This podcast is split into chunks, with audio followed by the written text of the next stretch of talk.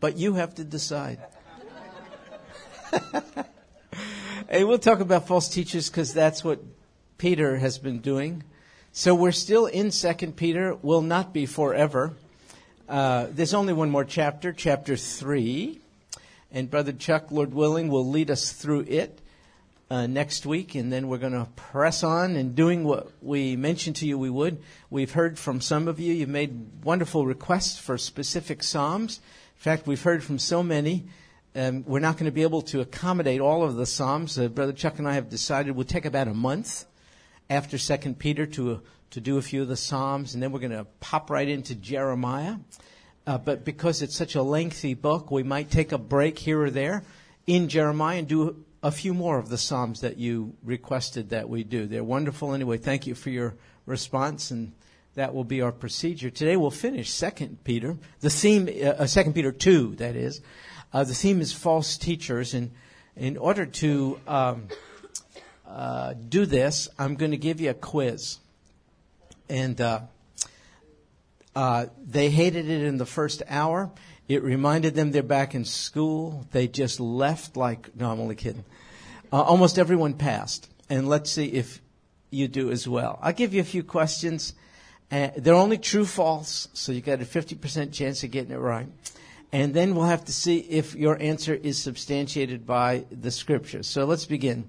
Uh, this is a true false question. False teachers only threaten the church from the outside. True or false? Yay, way to go. See, so we start a little easy, but it, will get a, can you, can you find anything in 2 Peter chapter 2 that substantiates your answer? Okay, there you go. Uh, you see, it, it says in verse 1, and you're correct, false prophets arose among the people. There will also be false teachers among you plenty of false stuff outside the church. Uh, Brother Chuck uh, gave me this article. We were chatting on Friday, and he passed this on to me about an interesting opportunity. I hope you're not interested in uh, at the University of Houston uh, during lunch hours, starting here pretty soon. You can call and sign up for a lunchtime class on the Kabbalah. Uh, the Kabbalah, if you're not uh, familiar, is Jewish mysticism. It's, it's occult stuff. For whatever reason, a number of well-known Hollywood personalities are quite interested in the Kabbalah, not the least of which is Madonna. Madonna's really interested in the Kabbalah, so that must make it right. And uh, anyway, you can you can sign up. So this would be an example uh, of false teaching uh, outside of the church. Uh, and that, that's an issue, but that's not the one Peter is addressing here. He's addressing the very real possibility of false teaching right in the church, among you. So you, uh, I think I mentioned briefly last week, have a big responsibility. You have to check it out and put it in check if you hear it. So if you hear even uh, of the seeds, if you're picking up the seeds of that which is not true, discrepant from the Bible, you have to deal with it. How do you deal with it? Well, always, of course, lovingly, I hope. Matthew 18 is a good paradigm. Go privately to the one you heard it from. See if you can set that person straight. If you can't, take someone with you. If that doesn't work, it has to go more officially to the leadership of the church where it has to be dealt with. Because even at a wonderful, as, at a wonderful place like this, uh, we don't want to be um, lazy thinkers. Uh, listen, listen, listen to what you have to say. You don't have to have a critical spirit, but you ought to engage in critical thinking. Is what you're hearing right? Now, I'm not talking about uh, agreeing or disagreeing about certain matters of Christian liberty, uh, which the Lord allows us. That, that still could be the basis of a conversation. That's not exactly what I'm talking about. I'm talking about the roots of heretical teaching. Uh, that, that's very serious. So, so be careful about that. Okay, you got the right answer. Here's another one. Uh, deception is one of the chief weapons of false teachers. True or false? That is true. Can you find something in chapter 2 that proves that? Use of deception.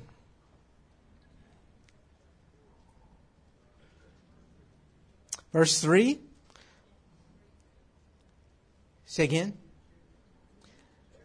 Yeah, two, two, and there you go. Two and three, even verse, even verse one. See, uh, see where it says, "Who will secretly introduce destructive heresies?" By the way, in the original language, the language that precedes English, Greek, uh, where it says "will secretly introduce," it actually means bring in alongside.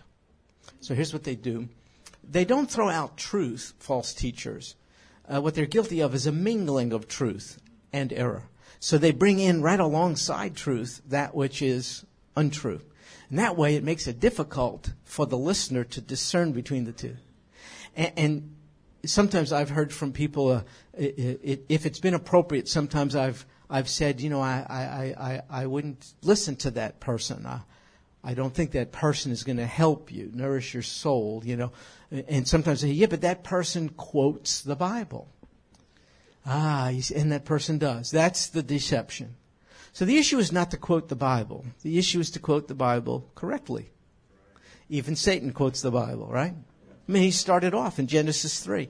God in Genesis 2 said to Adam and Eve, don't eat from that tree. That's what he said, Genesis 2. In Genesis 3, Satan said, hey, did God say you shouldn't eat from the tree or touch it?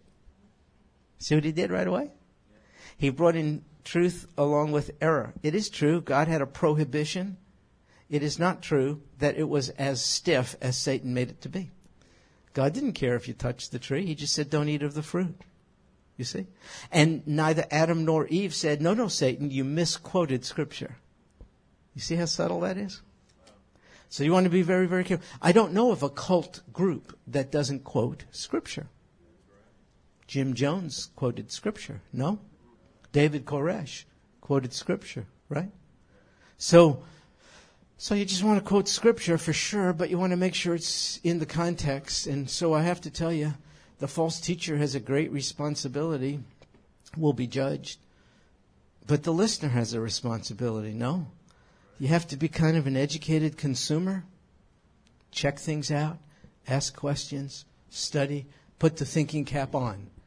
I love the group of people at Berea, spoken of in Acts. Says they were noble minded because they listened respectfully to what their teachers had to say, but they checked out to see whether what they had to say is consistent with the scriptures.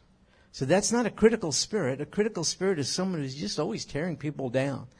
But critical thinking is a virtue. It just means you evaluate what you're hearing. That's all. Okay? So let me ask you another one. You're doing good? Uh, oh, this is a good one. This is a little harder. These false teachers, the one that Peter is speaking of, are in error, but are saved nonetheless. True or false? Okay, I believe you are correct. Uh, because there's too much evidence, indicators in this chapter that they're not redeemed. For instance, check out verse 1. See the phrase, even denying the master? However, we read this, who bought them. So based on that, some would say, no, though they are false teachers, they were saved, but no longer are. See, now they deny the master who once bought them. That means they lost their salvation.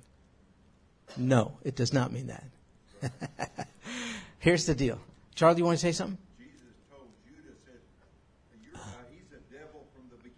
Yes. This is a good illustration. Uh, Judas showed all of the external indicators of being with the Lord, uh, but he was not with the Lord. Folks, is there not a difference between professing Christ and possessing Christ? That's what this is talking about. These false teachers at one time demonstrated a connection to Christ for sure.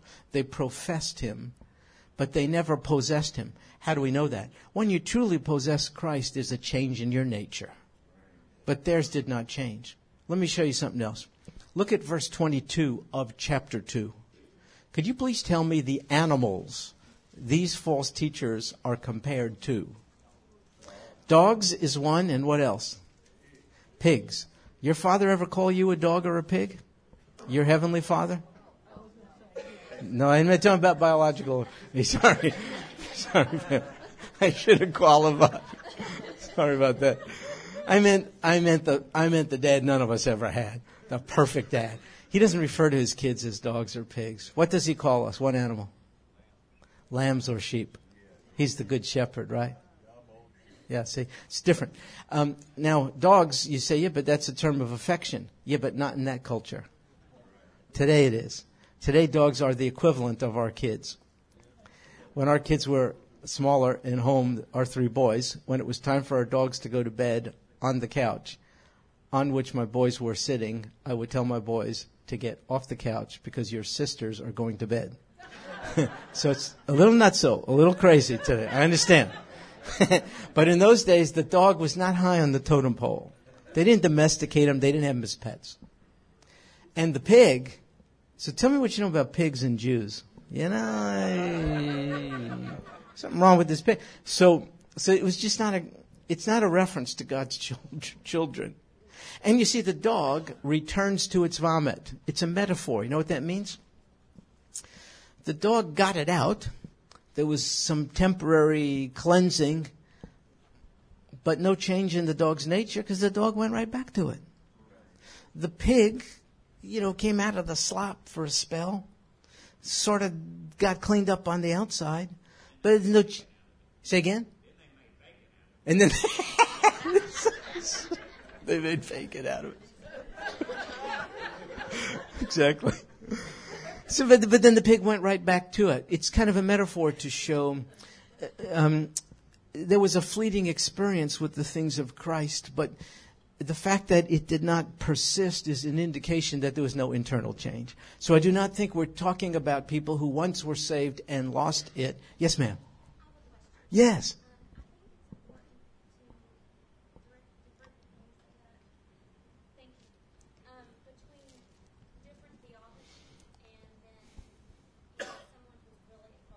Oh.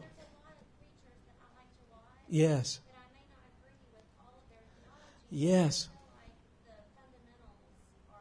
You are right. And this is where our sister said, and that is a good distinction. There's really a difference between false teaching and simply having well intentioned, devoted followers of the Lord's who have different theological perspectives. And you are so right.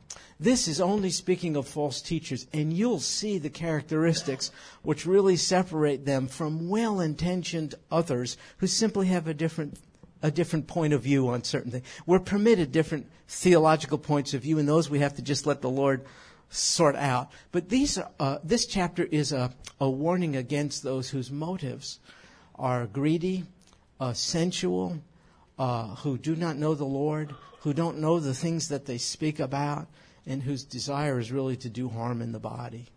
So, Susan, for instance, I have a theology on baptism.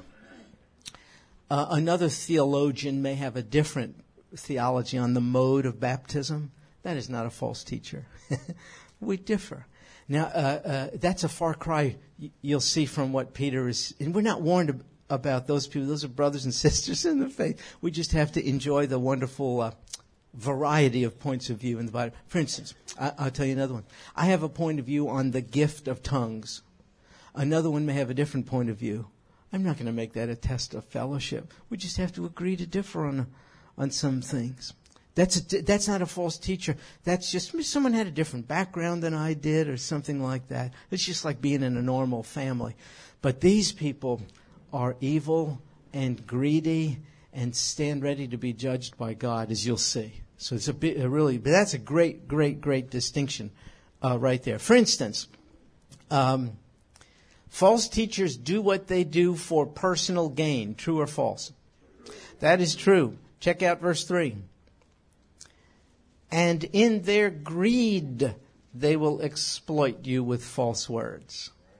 So that is not necessarily someone who has a different theological perspective this is a motive. Not so much the message. The motive behind it is very, very impure. They're not interested in the gospel, they're interested in greed. They're not interested in ministry, they're interested in the money which can be derived from the ministry. So this is a way to kind of distinguish between the two. Yes, ma'am. Years ago, when I was law school, I used to go to a psychic lady. Oh, yeah.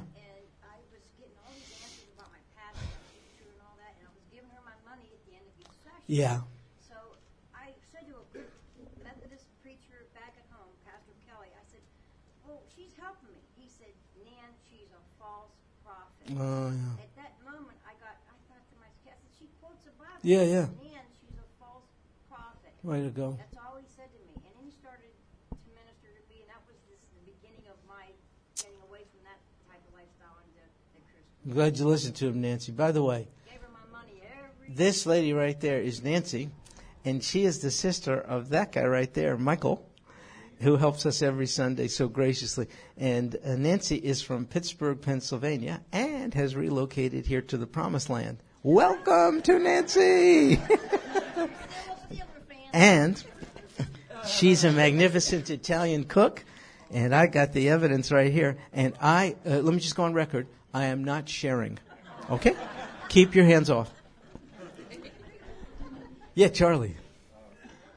Brother Stuart, uh, I understand, and I've been told that Mormons and also people that meet on Saturday, well, they come on Seventh Day Adventists, but uh, Jehovah's Witnesses both infiltrate the Baptists, uh, uh, people that are Baptist in name and are not well grounded in the truth, and a lot of their members come from the Baptist church. That may be right. I don't, uh, I don't know. I can, I can see that being the case for sure. Speaking of those who might be more susceptible, uh, just to piggyback uh, on what Brother Charles said, uh, l- let me ask you this question. I'm skipping around on the te- on the test. So far, you're doing good. Um, false teachers target certain people in particular. True or false? True. Um, check out verse 14.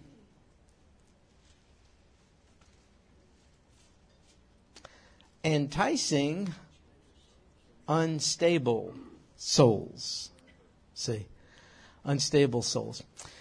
Uh, unstable in what sense? Well, it could be biblically unstable. That is to say, those who don't uh, uh, know much about the scriptures. That that makes a person easier prey. Someone who has a fleeting ex- experience in the Word of God uh, could be a, a, a little more prone to be led astray, but also unstable emotionally. Let's face it. When you're hurt, you're desperate for some relief. When you're in pain, and sometimes that could make, not always, that could make a person a little more susceptible to those making promises of relief that you sadly find out they've not been able to keep.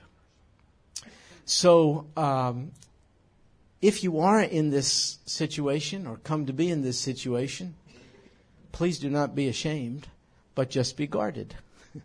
just know that in your time of pain, uh, a measure of desperation could set in where you might be a little more susceptible at that time to hearing things that are maybe untrue or to giving your allegiance to someone who, who doesn't have your best interests uh, at, at, heart during times of instability. So just just I didn't say be ashamed of the instability. I'm not saying that. I'm just saying know yourself. That's all, and prepare for it in, in, in advance. So false teachers prey. They're predators, and they prey on folks. Yes, Sal.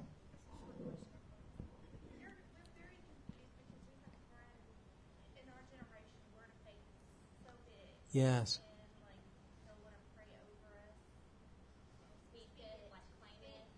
be healed.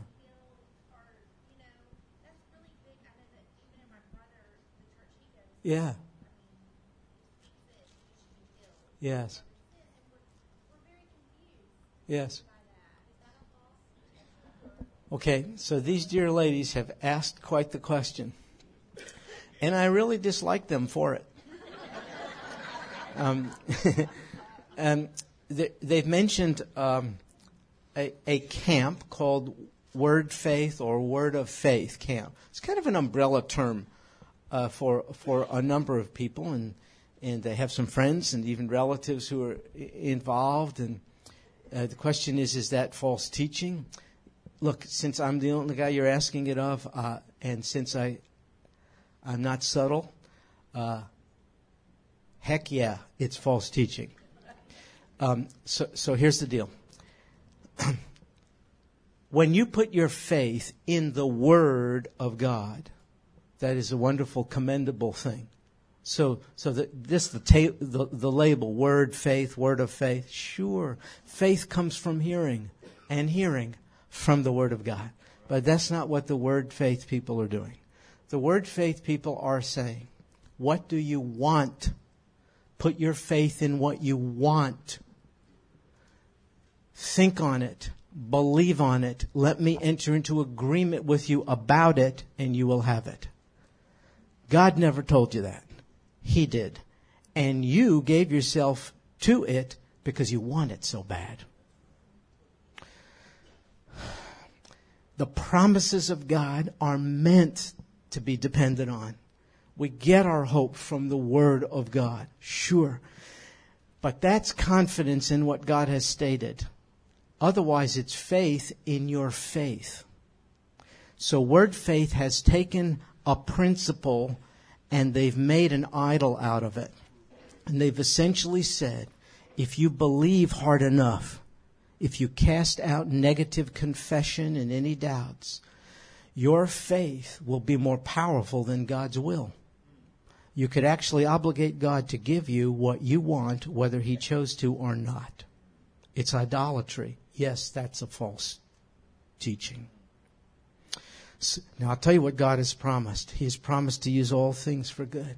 He's promised to use physical illness for good. He's promised us every spiritual blessing in the he- that that's that originates in the heavenly places. Ephesians. But he has not promised us you're going to get the job you're setting your mind on. He's not promised us your lottery ticket is the winning one. He's not promised us um, you're going to be healed of all physical ailments here. He has not. Could he specifically heal? Yes. Should we specifically pray that he would? Of course. But there our confidence is in the is placed in the goodness of God to do what he thinks is best. If you put your confidence in a preconceived outcome, which you are insisting on, you're not putting your confidence in the Father to do what's best. You're saying, I must have it this way. And then the word faith teachers essentially give you power principles by which you can twist God's arm to obligate him to do it. That's false teaching, and those are the very ones Peter is speaking of. I shall prove it to you. Look, look, look, look.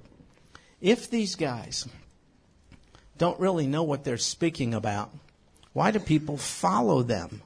Look at verse 18. Uh, excuse me. Yeah, yeah, verse 18. Sorry about that. For speaking out arrogant words of vanity, they entice by what? Fleshly desires. What is the fleshly desire of a hurting person? A fleshly desire of a poor person is to have some money. A fleshly desire of a, by fleshly it doesn't mean it's wrong. I'm talking about an earthly material desire. A fleshly desire of an unemployed person is to have a job. A fleshly desire of uh, sometimes a single person is to have a life partner. A fleshly desire of uh, someone physically afflicted is to be healed. These are not wrong things. I'm just trying to tell you. It's the arrogant words of the false teacher that entices those in the midst of any fleshly um, need to listen. What, what are arrogant words? God told me you will be healed. Could he? Yes. But if the false teacher tells you that and it doesn't happen with the frequency with which these guys say that, they ought to be stoned in accordance with the scriptures. Be that the test of a false prophet in the Old Testament, and they claim to be prophets, the test is that they say something that doesn't come to be. And then Deuteronomy says, stone them. That's how serious it is. So they very uh, frivolously take a needy person, have them wait on this long line to get to see him. You know, they're wheeled up in a wheelchair or I don't know what. You know, yes, God told me you were going to just believe it. And let me tell you something. If people were healed physically with the frequency with which these false teachers claim it, the Journal of the American Medical Association would be filled for years to come. Does God heal? Of course. Can He heal? Of course. Don't be hopeless. But I must tell you, His supernatural healing of an organic illness is the exception to the rule, not the rule. A miracle is not a rule. It's an exception to the rule. Otherwise, why do you call it a miracle? If people are being healed of all these diverse diseases with the frequency with which these word faith people claim it, then it ceases to be a supernatural, sensational miracle. It's just something God does all the time. But He doesn't do it all the time. He didn't even do it all the time in apostolic times in the book of Acts. Furthermore, do you know that the apostles in the Bible who did tremendous acts of miracles never knew they would be doing it in advance? But the word faith, people say, come to your healing service, come get your miracle. How do you know God's going to do it? The apostles never knew that. Yeah, they're false teachers. And what do they do? Tremendous damage to one's faith. It's an irony that the faith teachers do damage to faith. I'll tell you why. Let's say you buy into their teaching and you put your faith in a particular outcome and it doesn't come to pass. Please tell me what conclusion you have to come to. You don't have enough faith. You're on the outs with God. He doesn't love you. You see it? That's why Peter writes Second Peter. Those are the very people he writes about. Now, all kinds of names come into my mind, and I'm being a good boy. And I don't, I, I don't need to, I don't need to specify names. However, I do want to tell you this. Well, I need to point out something. Hang on, Charlie, just to your to your thought. Let me ask you uh, uh, uh, a follow up question on this, and then and let me develop. I want to ask you this question. This is false or, or, or true answer. False teachers know what they're talking about. True or false? True and false. true in the sense that they're deliberately saying what they're saying, but do they really understand the issues they're addressing? They do not. Check out verse 12. Nice to see you, Gina. You want to, you want to sit? Take a seat since I call everyone's attention to you. Gina, I'm so sorry we started early. It's like school. We're taking a test, and you're a student who's late, so we do this to you. See, I don't think I'm a false teacher, but I do think I'm an obnoxious one. I'm certain about that. Okay, look, look, look, look, verse 12. But these, like unreasoning animals, born as creatures of instinct to be captured and killed, reviling where they have no knowledge. So I want to mention something to you. No knowledge. The ministry is the only vocation I can think of uh, that is open to someone who has ill-equipped, to, who is ill-equipped to be in the ministry.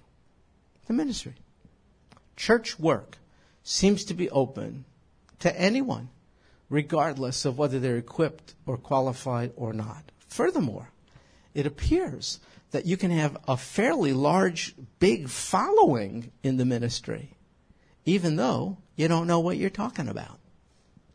Interesting. Why is that? Because it's not just the false teacher who's responsible, it's the followers. Why do they follow? Because the false teachers speak arrogant words, making their appeal to fleshly desires. Doggone it. If I have a desire to think that God is Santa Claus, I like you telling me that. If he's just Santa and I could get out of him what I want by doing certain things, if I could obligate God to give me what I want and you tell me I could, I like that. I'm going to come. If you don't talk to me about my sin, if you don't talk to me about the cross, you just talk to me about goodies, I'm coming. So they speak to fleshly desires with arrogant words, but they don't know what they're talking about. So here's what I mean. Look, if I go home later today and the air, well, we don't need air conditioning today, the heat, the heater thing is not working. and I need some help.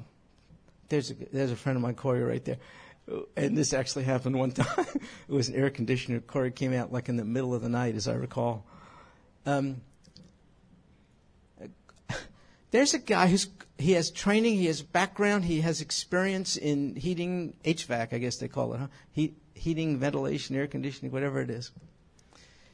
What if the guy down the block says, "Hey, I'll come over. I got so do you know about? I got some duct tape. Yeah, I can. I w- I'm not going to use. I don't want the services of someone to fix my air conditioner who doesn't have training, but I'll allow someone to minister to me about soulish, heavenly, eternal issues with no training. The Bible says, uh, "Be careful." In handling the Word of God so that when you stand before God, talking to ministers in particular, but all of us, uh, you don't have a cause to be ashamed. Handling accurately the Word of truth, like a skilled craftsman. All of those words involve study, diligence, skillful handling.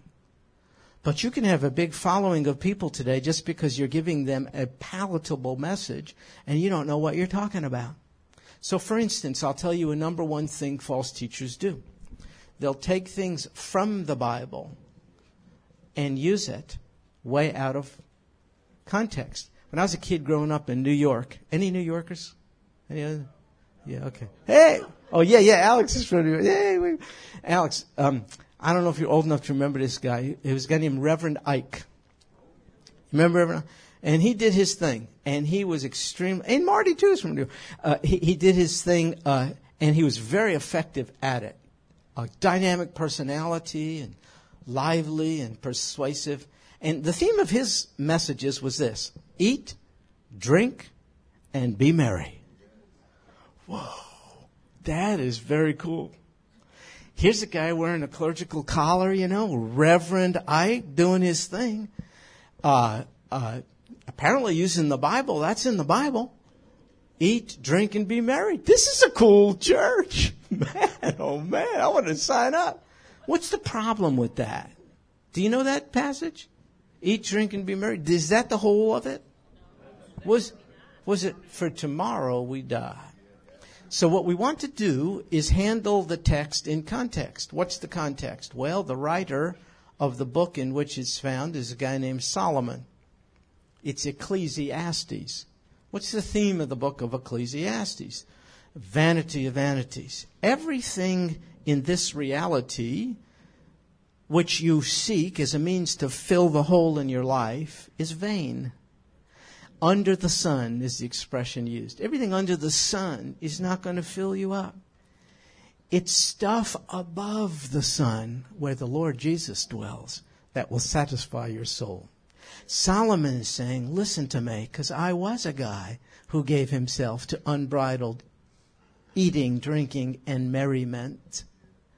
But I found it, says he, to be a grasping after wind, a vanity of vanities. You do this, you try to get all the gusto, you try to squeeze out of life every ounce of gratification and meaning. Have at it if you want, but it's not the reality. The reality is you're going to die. And then you're suddenly thrust into eternity and have to make do with the God who is there. So that's the context of it all. But Reverend Ike just took a part of it, didn't he?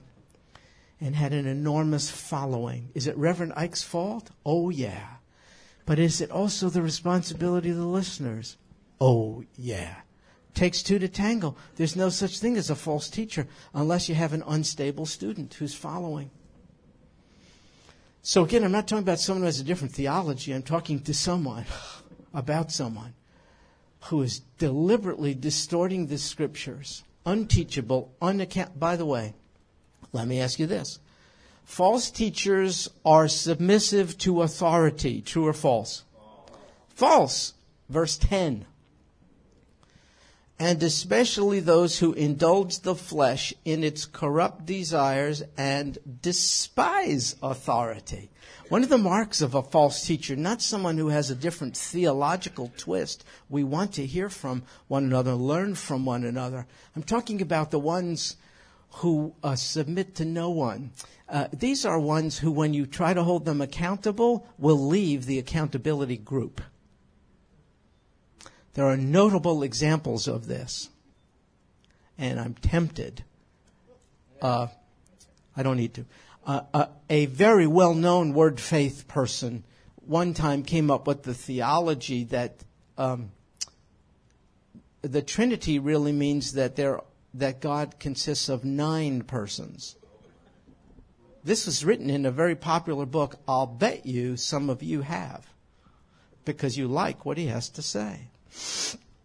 He said, if God in each of the three persons of the Trinity is fully God, then each person of the Trinity is a Trinity. So that means God the Father is three, but so too is God the Son. So now you're up to six. And so too is God the Spirit. Nine. Three times three is nine. He was visited by some well intentioned uh, senior um, believers, pastors, uh, not Baptist ones, um, godly, uh, charismatic pastors, because that uh, he had more a closer connection to these good men, Uh, who made an attempt not to rebuke him in any way, but to mentor him for his lack of biblical training. He said, "Yes, thank you. I will take my book off the shelves." And Benny Hinn never has. It's still on the shelves. Yeah, he's the one. Likable, sensual. Sensual doesn't mean sexual always. Sensual means appealing to the senses instead of the thoughts. No training, unskilled, doesn't know what he's talking about, has the book Good Morning Holy Spirit still on the bookshelves. Go get it. Some of you follow him. Why? I like, I like the way he speaks. So do you. He's very attractive and all the rest. Speaking arrogant, promising them freedom, it says in here, while they themselves are slaves. What does that mean? They're not free from their own devices, from their own greed, from their own sensuality, and they make themselves accountable to nobody. Try to hold them accountable. Very well known person in our own town. People have attempted to mentor him and meet with him to help him because he has no theological training. He knows not of the matters of which he speaks, and he has refused all such attempts. Now, folks, I want to ask you. No, I don't need to add his name because you know who I'm talking about. Oh, it's not. Look, let me ask you this question. False teachers will only influence a few people. True or false? False. Check out verse 2 many will follow their sensuality. Sensuality, a dynamic appeal to the senses. You can get a guy like Rod Parsley, Word Faith Movement, who can keep you spellbound for hours with movements and gyrations and emotion and drama and all the rest and say nothing. So there, I'm spilling the beans. Um, they don't know what they're talking about. And in their case, it's not just lack of training; it's uh, it's it's chosen ignorance. They don't want to know. Look, some of you over I've been here a lot of years, and some of you, and thank God for you, have visited with me in the most gracious and loving way to point out something that maybe was said that could have been taken wrong or that was wrong. Oh, I can't tell you how helpful that is. Once is bad enough. I don't want to say it a second time. But I don't know unless you tell me. The false teachers pull rank. You can't talk to me. They're, they're, they submit to no one. But, but, but if they don't, they're, they're spoken of here as, uh, as mists. What are they referred to as here? As, as springs without water. That's what it is. Springs without water. You're thirsty. You go to a spiritual personage to satisfy your spiritual thirst. They promise you satisfaction of your soul, but they're springs without water. It's fluff, fluff. It's fluff. You're not equipped by them to deal with the throes of life. You're only equipped by them to think you could avoid the throes of life. If you think positively, you won't be depressed. You won't be anxious. You won't have loss. You won't get cancer. You can avoid the bumps in the road. False teaching. In this world you will have tribulation. Don't worry. I've overcome the world. Do not be surprised at the fiery ordeal which comes upon you for your testing. Those whom I love, I reprove and discipline. On and on and on. How come I don't hear these passages of Scripture? Well, I'll tell you why. I don't want to hear them. I would rather have you tell me you could avoid all the bumps in the road through mind power. Mind power. But what if it's God's will for me to experience one of the bumps in the road? Why would a loving father want that? Admit it. We learn more through the bumps than we do through the smooth sailing. Admit it. Our dependence on Almighty God is enhanced when we're needy, not when we're self sufficient. I don't need freedom from Christ. I need dependence on Christ. Cancer makes me dependent on Christ. Unemployment makes me dependent on Christ. Depression makes me dependent on Christ. Do I want any of these things? No. Do I need some of these things? Can God use some of these things as a ministry to me and those around me? Yeah. Yeah, yeah, yeah. One time, I got to close with this. One time, years and years and years ago, I was with a group called Jews for Jesus. And we used to do street work, a lot of street work. I'm on the streets of Chicago, and we rented a storefront. We invited people at night, come in off the streets, come for Bible study. Man, we'd get a cast of characters. This is urban ministry, you know, middle of the streets. People would come in, different ones of us would do Bible study. So one time at the end of a Bible study I was doing, a lady came up to me. We'd had some refreshments and stuff. She was talking. Uh, she said, Stuart, I heard you mention that your son has a kidney disease um, she said, you know, the healer, a healer is coming into town to such and such church. Church, uh, uh, I think she said Wednesday night. You need to bring him. I said, I can't thank you enough, uh, and I meant it. Her heart was right. Uh, thanks for listening. Thanks for praying. Thank you for that. And I don't know, however, that that will be coming. Why not? You don't want to miss out on your opportunity. I said, now hang on just a second. I don't think I could be comfortable with a God who in whose intentions to me, kind intentions, were so much tied into whether I show up to a meeting that if I don't, I miss out on his goodness and blessing. I believe God is so kindly predisposed towards us that if it was his interest in healing my son, you and I could stay right here and we could ask him to do so and he would. And I'm willing to pray that very thing right now. Furthermore, it could very well be the choice of a loving God uh, for my son to have this kidney deal. How could that be? God would never do that. What do you mean? Did you ever spank your kid? Did you ever discipline your kid? This could be the act of the loving discipline of a father who knows that my kid uh, would maybe too, be too tempted to go astray, to be too enamored by the things of life, maybe this condition will serve to obligate my kid to cry out to Almighty God, to be connected to Him, to be bound to Him.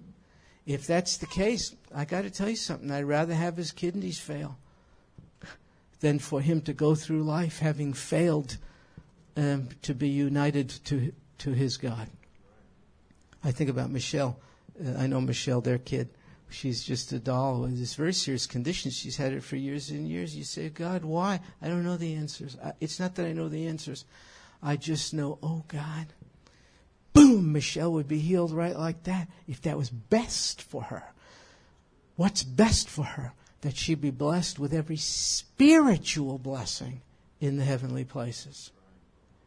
The false teachers put an emphasis on the sensual, physical well being. But God says, I could give you that, but I'd rather give you more.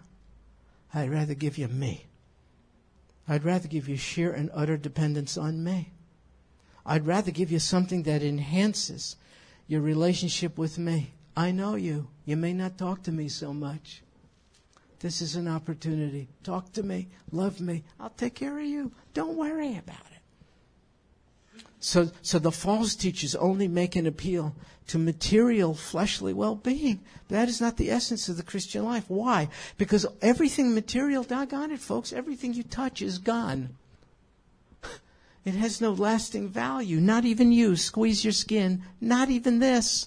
You're getting a glorified body. So am I. This is not, even at its healthiest, is not going to work in eternity. Therefore, this doesn't have an eternal value. But God says, but I want to give you what's of eternal value, even if it means withholding from you that which is of temporal value. The false teachers only know that which is temporal. How do I know this? Look at their homes. By the way, there's no shame in being a prosperous Christian. I didn't say that. But there's a shame in prosperity theology.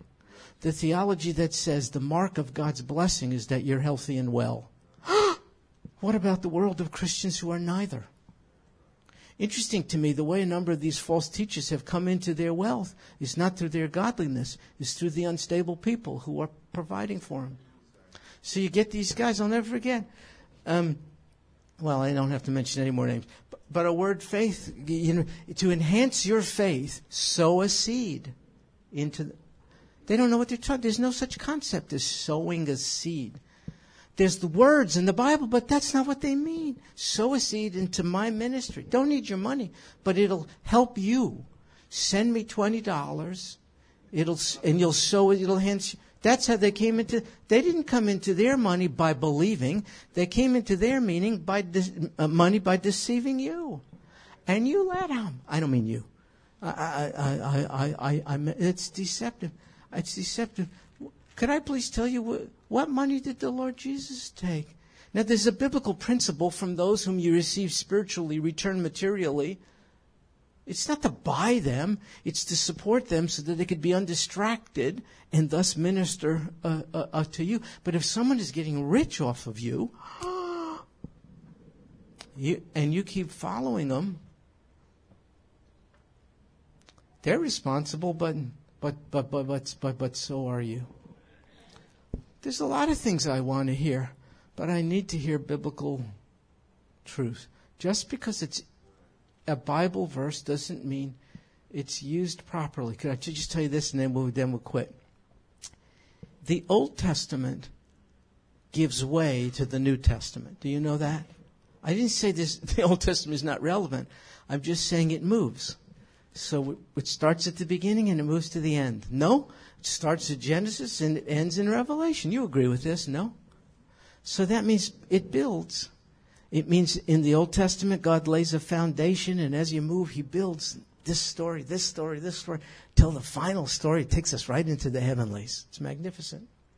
I'll tell you what the false teachers do. They don't understand what's called progressive revelation. So if they find something anywhere in the Bible, they apply it to today.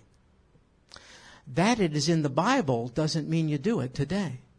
For instance, I don't see one lady in this room whose head is covered. Oh, I'm sorry. A couple. but the Bible says you cannot enter a worship service if you're a lady with head uncovered. You are in violation of Scripture. I can show you that verse. But you know that's not what it means. It's in a day when if a woman came into a worship experience with head uncovered or with cut hair, it would be a glaring advertisement of her flirtatiousness and rebelliousness. It means I do not submit to my husband. I don't submit to that pastor. I'm on the prowl. It's the equivalent of a lady walking down the aisle, let's say, some Sunday. She's wearing a skirt up here to her belly button. It's it's cut down here, everything's sticking out. I'm telling you, that's the equivalent. What do you do? You're distracted.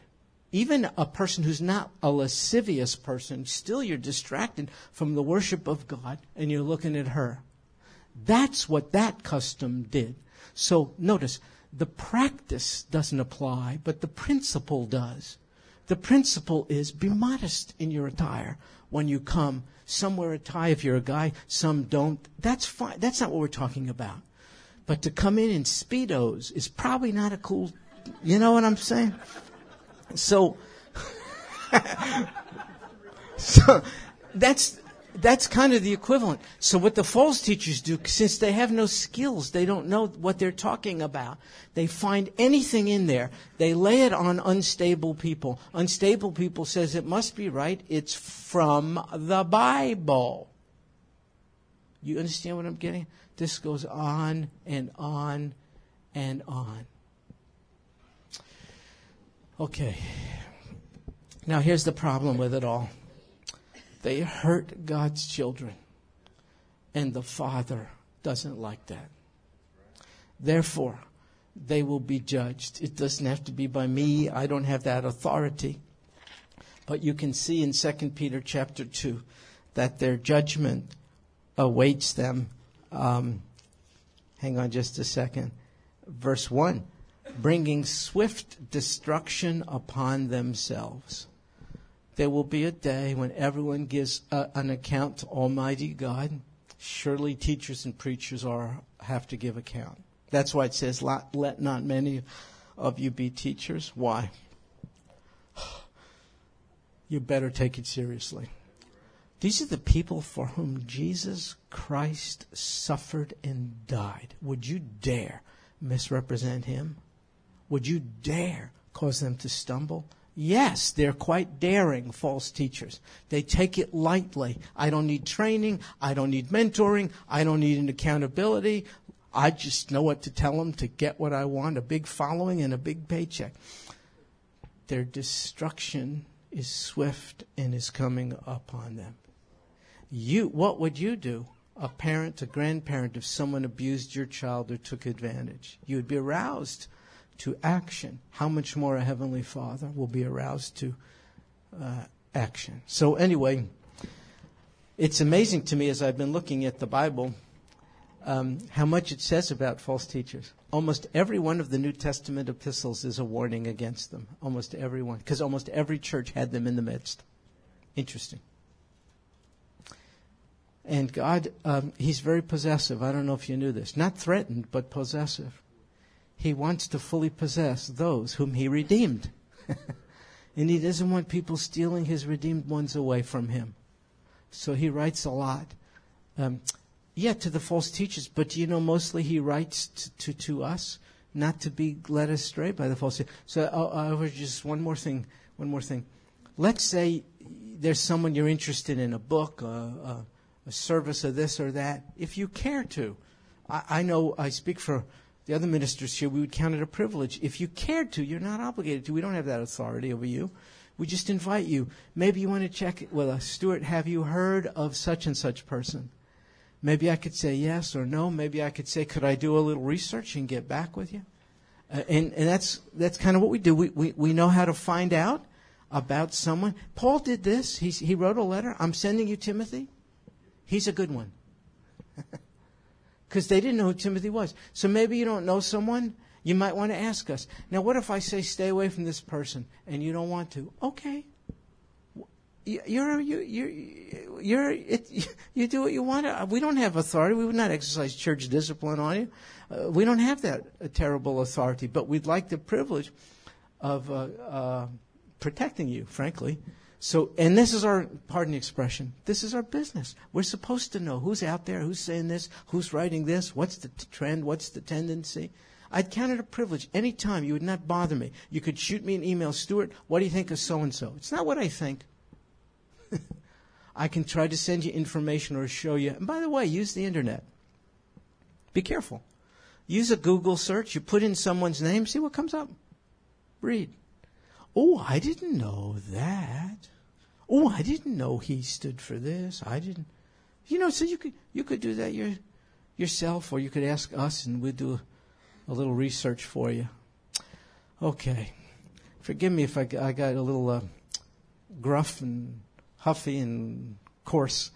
Uh, it's a serious business. We don't want to lose those for whom Christ died. Now we don't know. I don't mean salvation. I mean sanctification, maturity in Christ. Um, they're springs without water. They can't offer you anything. They only could offer you stuff when there's smooth sailing. When there's no smooth sailing, they have nothing to tell you except your faith is deficient. you tell this to an afflicted person? okay. Yeah, Wayne?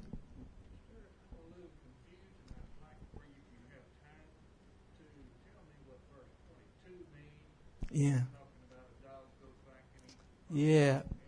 Good.